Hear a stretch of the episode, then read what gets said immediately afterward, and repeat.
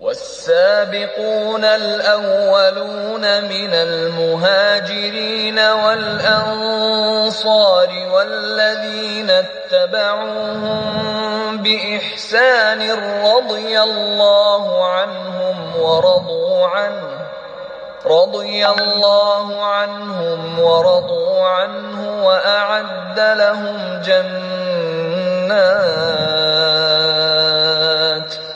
وأعد لهم جنات تجري تحتها الأنهار خالدين فيها أبدا. ذلك الفوز العظيم.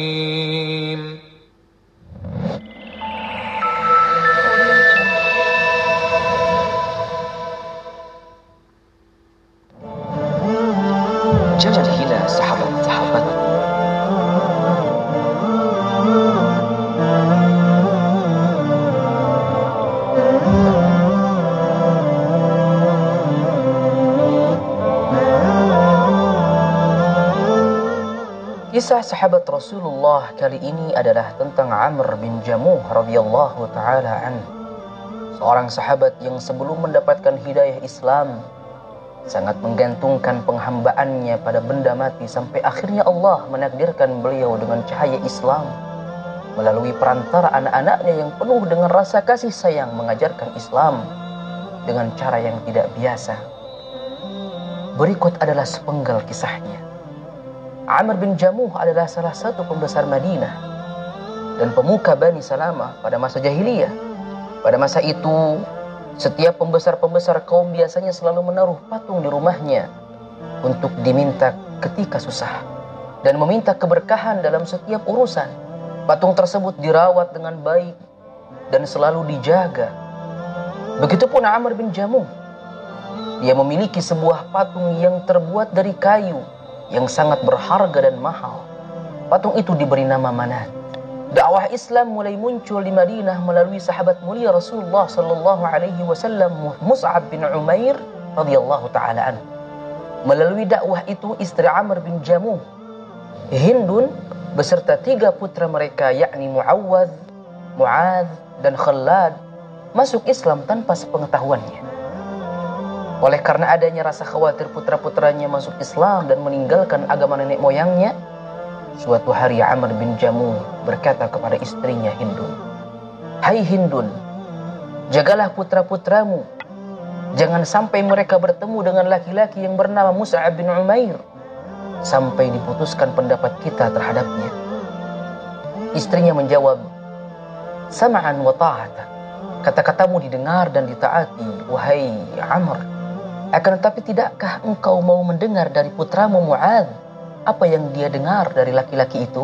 Amr langsung menjawab dengan nada marah. Celaka engkau. Apakah Mu'ad telah masuk Islam dan aku tidak mengetahuinya? Istrinya pun menjawab dengan nada lembut. Tidak demikian. Namun dia menghadiri sebagian majlis Musa'ab bin Umair dan menghafal apa yang dia dengar darinya. Mendengar hal itu spontan Amr berkata, Tolong panggilkan Mu'adz kepadaku. Amr berkata kepada Mu'adz, Perdengarkan kepadaku apa yang engkau hafal dari laki-laki itu.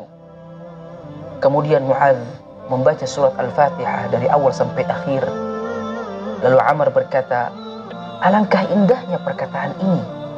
Apakah semua perkataannya seperti ini?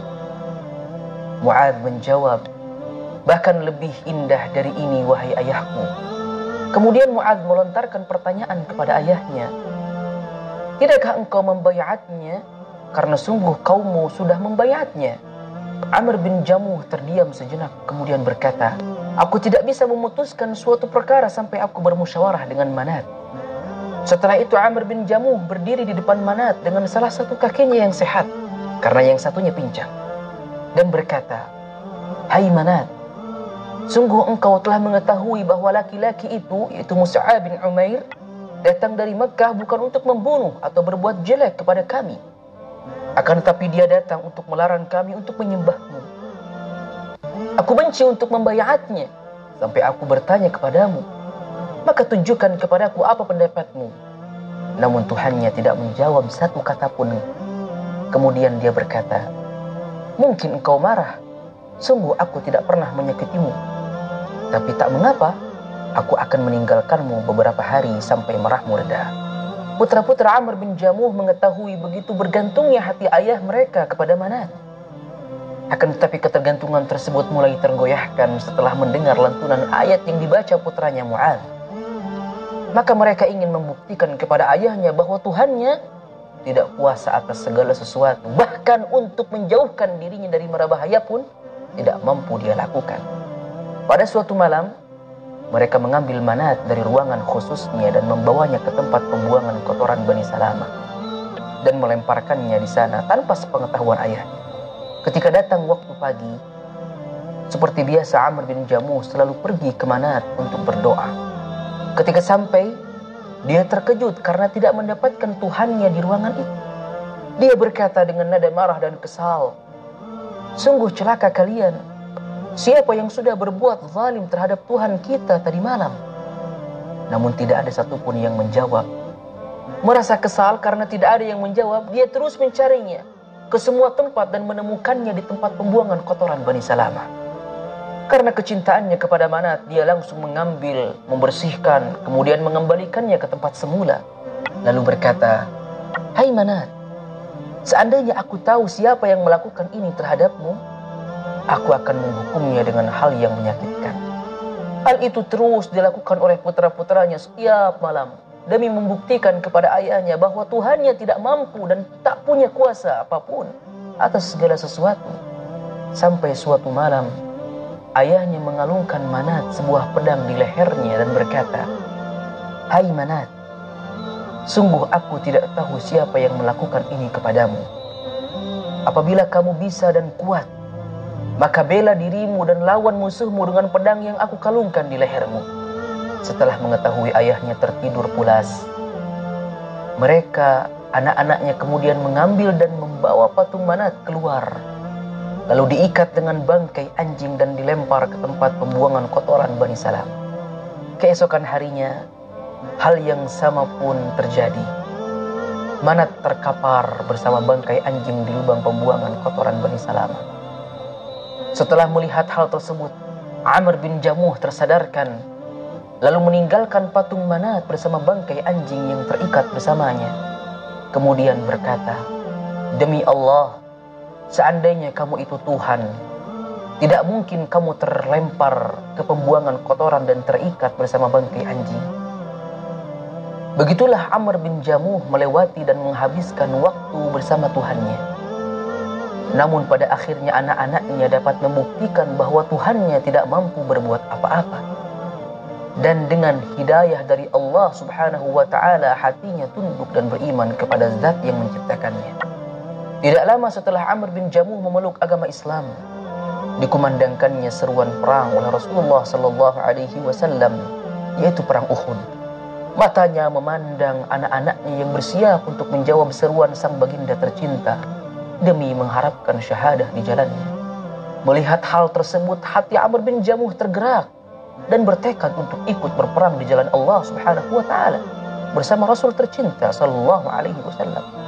Mengetahui hal tersebut, putra-putranya langsung berkata, Hai ayah tercinta, sungguh Allah telah menghilangkan kewajiban jihad bagi orang yang sudah tua. Apalagi dengan keadaan kaki yang sakit. Mendengar kata-kata itu, Amr bin Jamuh marah dan langsung pergi ke hadapan Rasulullah Sallallahu Alaihi Wasallam untuk melapor. Ya Rasulullah, anak-anakku melarangku untuk berjihad dan berhujjah bahwasanya aku ini pincang. Demi Allah, aku berharap masuk surganya Allah dengan kaki pincangku. Lalu Rasulullah Shallallahu Alaihi Wasallam bersabda, biarkan dia, semoga Allah memberikannya syahadat. Ketika tentara Rasulullah Shallallahu Alaihi Wasallam hendak berangkat, Amr bin Jamuh pamitan ke istrinya, kemudian menghadap kiblat dan mengangkat kedua tangannya sambil berkata, Ya Allah, berikan aku syahadah di jalanmu dan jangan engkau kembalikan aku ke keluargaku. Hari peperangan tiba dan terjadi dengan sangat sengitnya. Para sahabat mulai berpencar. Amr bin Jamuh di barisan terdepan dan melangkah dengan kaki pincangnya sambil berkata, Sungguh aku rindu akan surga. Di belakangnya putranya Khalad turut berperang bersama dengan ayahnya yang dicintainya. Dia melihat sesosok manusia yang begitu cinta dengan agama ini, berperang dengan gagah berani dan bersiap untuk kesyahidan. Padahal dia tahu sosok itu tidaklah mudah lagi. Pincang kakinya, suara teriakan dan gemuruh peperangan begitu memekakkan telinga Khalad mengenang bagaimana perjuangannya bersama saudaranya dengan penuh rasa cinta. Berusaha menyadarkan ayah mereka untuk sujud hanya kepada Allah. Dan hasil dari perjuangan mereka terlihat hari ini. Tubuh tua dan pincang itu syahid. Kebahagiaan terpancar di wajah Khalad melihat tubuh ayahnya yang sudah terjatuh bersimpah darah. Maka Khalad pun dengan sekuat tenaga terus berperang hingga akhirnya tubuh mudanya pun harus terkena sabetan pedang dari musuh-musuh Allah. Ayah dan anak ini syahid di jalan Allah Subhanahu wa taala. Setelah perang selesai Rasulullah Shallallahu alaihi wasallam berdiri di depan syuhada Uhud dan memerintahkan para sahabat untuk menguburkan mereka dan bersabda, "Biarkan mereka terkubur dengan darah dan luka mereka." Dan aku sebagai saksi untuk mereka Tidaklah ada seorang muslim terluka di jalan Allah melainkan akan datang pada hari kiamat bercucuran darah warnanya seperti za'faran dan baunya seperti kasturi kemudian beliau bersabda satukan Amr bin Jamuh dan sahabatnya Abdullah bin Amr dalam satu liang karena sungguh mereka dulu saling mencintai di dunia apa saja faidah-faidah yang bisa kita ambil dari kisah sahabat yang mulia Amr bin Jamuh. Di antaranya adalah yang pertama tidak ada kata terlambat untuk berdakwah. Yang kedua, keadaan apa pun itu tidak menjadi penghalang kita untuk berdakwah sesuai dengan kemampuan. Dan yang ketiga, teruslah berdakwah hingga Allah mengatakan waktunya pulang.